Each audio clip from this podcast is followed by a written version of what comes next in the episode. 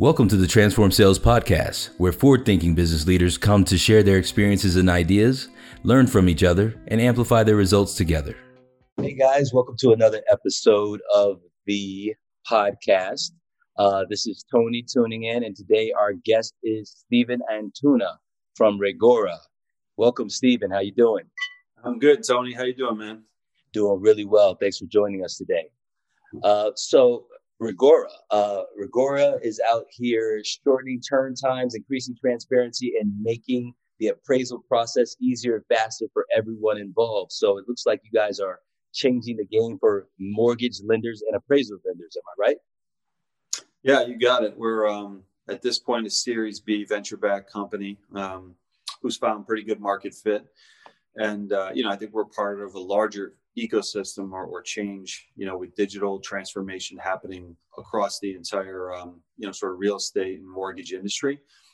And then specifically, the part we're focused on is um, really improving the appraisal process, right? Which is really the point in the, um, you know, sort of the whole lending process where they have to go outside their four walls and bring in a third party to ensure that um, the loan that they're underwriting is collateralized and and you know done in an appropriate way. And uh, it's a big part of uh, the, the whole journey for lenders. And, and we're really looking to make sure that that process is optimized not just for the lenders and the appraisers but also the consumers. So awesome. Well you know what our show is all about. We're about sales transformation and highlighting some of the sales leaders out there forward thinking sales leaders that are out there uh, changing the way we engage customers and you know hit our hit our revenue goals. So love I'd love to talk to you a little bit today about uh, the single biggest challenge that you faced last year in 2020 and how how you overcame it as far as hitting your revenue goals. So the single biggest challenge in 2020 related to hitting your revenue goals at Reggora and how you how you uh, how you overcame that challenge. Yeah. Yeah, I mean, I'm happy to share, and I think, um, yeah, I'm probably not in in too different of a boat than uh, a number of other sales leaders and companies. Um, so I joined Reggora in May of 2020, right? So you know, really when the whole global pandemic was really starting to pick up steam, and um, we had come off a really strong year. You know, it's really 2019 was really the first year that we had a product in the market, and the vast majority um, of our leads and subsequent pipeline and deals came through being at industry conferences, right? And and showcasing our technology and getting it in front of uh, large groups of um, potential customers.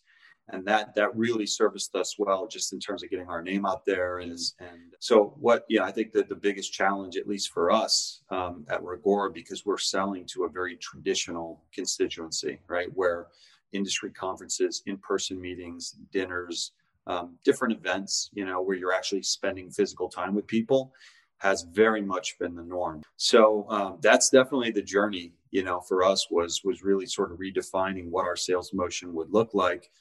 Um, and how we make that sort of a, an interesting and equitable proposition, not just for us, but you know, for the folks that we're selling to, who are who are you know on the fly, really trying to figure out how they become um, you know, more virtually adapted, uh, writing mortgages and running their businesses. Got it. So that compelling event for you guys was once they cut off the conferences and conferences were getting canceled, then it was an immediate stop of, okay, wait, how do we actually get in front of the people that we want to build these relationships with so that we can sell our product? So, yeah. wow, that was an that was an immediate halt right there, changing the whole uh, operation. So, what would you say as you how would you describe your quantitative goal relative to this challenge that you were about to approach? You know, I think we wanted to start to look at some of those intermediary sales vitals, right, if you will, um, to ensure that we're actually starting to engage with our audience. Um, maybe not at the same level we would to start that we would, you know, if we were at a large industry conference where you can bang out, you know, 30, 40 meetings in a couple of days. Um, so, you know, when I sort of pulled open the hood, know, I was looking at what our our outbound looked like, which was really um, kind of focused on some in mail and a little bit of um, you know sort of blast email with um, some software technology. So, you know, quantitatively, what I really wanted to see is that there were some semblance of building blocks, right? That we could actually start to generate pipeline and subsequent deals by um, restructuring the way that we engage with our market, right? And that was starting with having really good information and identifying what our ideal customer profile is, right? So not only firm type, but the actual role, right? Lenders, obviously, there's there's a number of different departments that we could target from a persona perspective. So really taking the time to cleanse our data, so we felt good about, hey, this is our addressable market within Salesforce. Now that we've done that, what's a reasonable amount of new meetings and new interactions that we should have based upon our revenue targets? Um, and then, you know, thinking about how many of those initial meetings then convert to pipeline like that that for us was sort of a new formula that needed to be reconsidered um, so you know from from a quantitative perspective while obviously revenue and bookings are always the goal for right. us we had to really sort of revisit what some of those intermediary targets should be that's interesting. I, I thought of something while you were while you were sharing that with me. It sounds like before when you were able to just go into a conference and you knew that people that would be interested or that you could serve were there you didn't have to be as targeted with the information maybe. And as you kind of change into this new challenge or, or trying to address this new challenge you said hey we had to refocus in and identify what's our icp maybe it sounds like maybe you guys had to get more clarity on those things because of the fact that you wouldn't have the advantage of just being able to show up and engage with whoever engaged is that is that the case is that a proper yeah, we, yeah i think that i think it's safe to say that i think for us too it's not um you know, it's not like a traditional uh, maybe IT space where there's so many different vendors uh, vying for for different parts of that sector. There aren't hundreds of appraisal, right? So for us, it, it isn't as much about what makes us unique relative to the competition. Like that's part of it for sure. For right. us, there's um, you know, I think the biggest challenge that we had in terms of getting in front of people is that while this whole pandemic was going on, interest rates are at historic lows and our customers were going through this massive transformation where they're now all working virtually at a time when their volumes were higher than ever right so for us it was actually competing um, for space mind space right and, and trying right. to figure out what could be my message that's going to get them to take some time away from the busiest time in their company's history to spend a few minutes to think about how Reggora may be able to, to add some value. Nice. Um, and it's funny because actually that's one of the things that we all have to really contend with is that we've got something great. We got this new opportunity, but it's definitely uh, competing all the time with what's going on in, the, in this person's day to day life, right? And, you know, when's the right time to put this in front of them or how do we contextualize it so they understand this isn't more things for me to do. This is, if I take the time to engage, this is something that could actually make my life easier, right? Yeah. Nice. So so I'm assuming then you guys had this challenge in front of you, and then you create a plan. How this is what we're going to do to try to attack it. Could you take us through that? How did you guys, you know, what kind of plan did you guys come up with initially to uh, set out on this new course? Right. So mm-hmm. I'm looking at sort of the conversions in terms of number of contracts in the pipeline and how often those are converting the number of meetings that are converting into pipeline like they were above industry average you know so to me like that was sort of an indication that we need to amplify, you know, sort of the volume, um, but also the modalities in which we're going to market in terms of our prospecting behaviors. So our message had to be targeted in the sense that, look, we recognize, you know, you guys are are maybe uh, under capacity in terms of the loans that you're trying to underwrite. The reason for my call today is I think we may have technology that may give you guys more visibility, predictability, and, and really sort of ensure that um, as volumes increase that you have technology that allows you to grow at scale you know alongside that so i think that was one of the things that was really critical to us tony is is trying to figure out messaging that was mm-hmm. aligned to some of the, the symptoms and the circumstances that our buyers were experiencing got it so then all right so that's uh that's actually ends up being one of those challenges that a lot of folks talk about is how do we get our message to connect better with the people that we're targeting. And you mentioned uh, the the modalities that you use. Um, earlier, you mentioned that you all did some stuff with LinkedIn. Did you all end up doubling down on LinkedIn a little bit as you thought about how to deploy these messages, or did you look at some other channels as well? Yeah, we were doing, I mean, a little bit of LinkedIn, but um, predominantly, you know, we were in email, um, email without a ton of purpose. And it was just, you know, I mean, frankly, we um, we were pretty flat in terms of the organization, right? We had eight or ten salespeople all reporting into the CEO, who was doing, you know, twenty different things. So for us, email was the primary modality, and you know, I think if you're doing it really well, maybe you get 1% conversion, right? With email as your, as your primary outreach yeah. tool. Yeah. Um, which obviously that's that's not a great percentage. So what we wanted to do was, um, you know, kind of mix that up and and introduce the concept of um, outbound cold calling. Which again, you know, a lot of organizations have moved away from that and, and feel like cold calling's dead, and there's a big push towards social selling.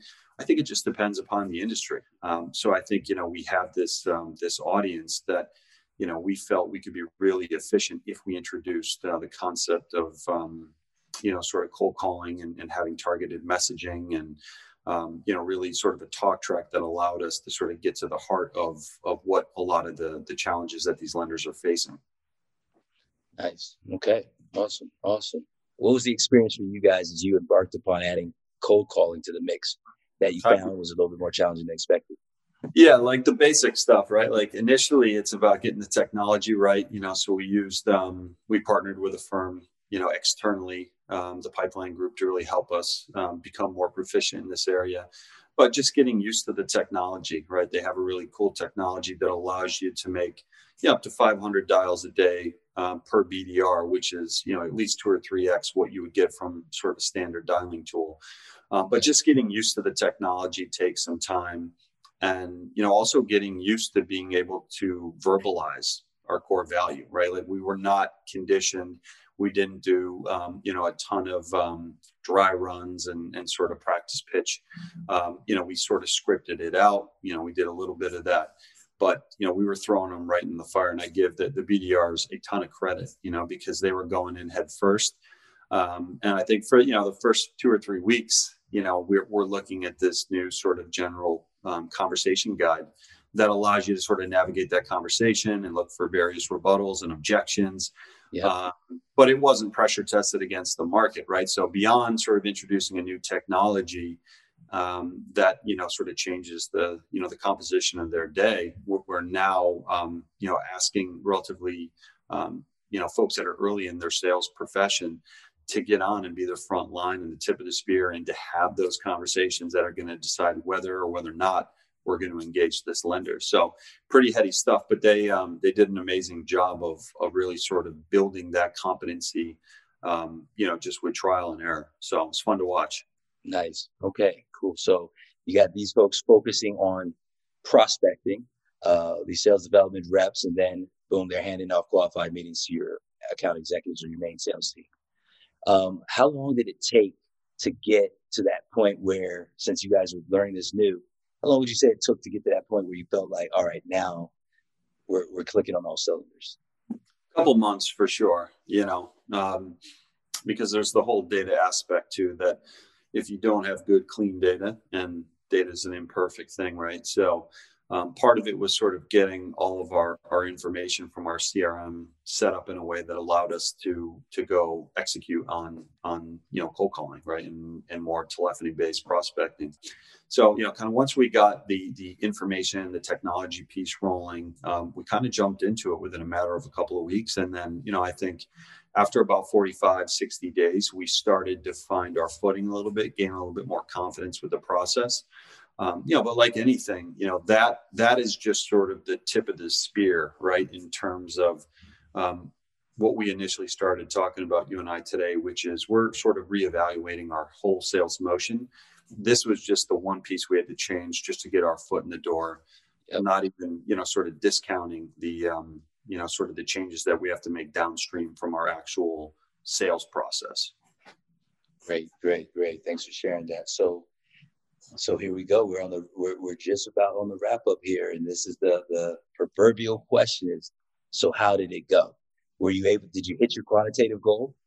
You know, just in terms of our lender engagement, you know, the number of conversations that we're having, number of meetings, um, our pipeline grew. You know, almost uh, three and a half x. Um, now we're in that execution phase, right? So we got 2021 ahead of us.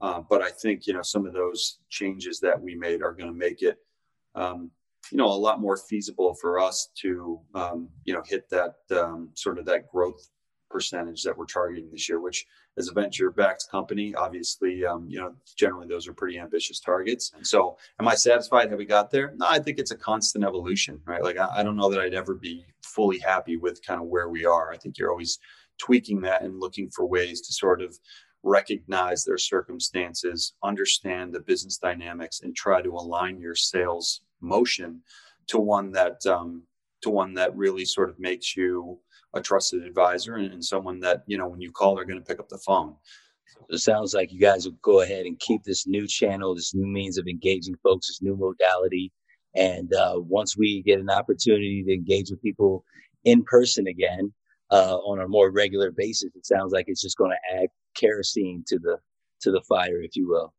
yeah you hope so you hope so um, All right. You know? All right.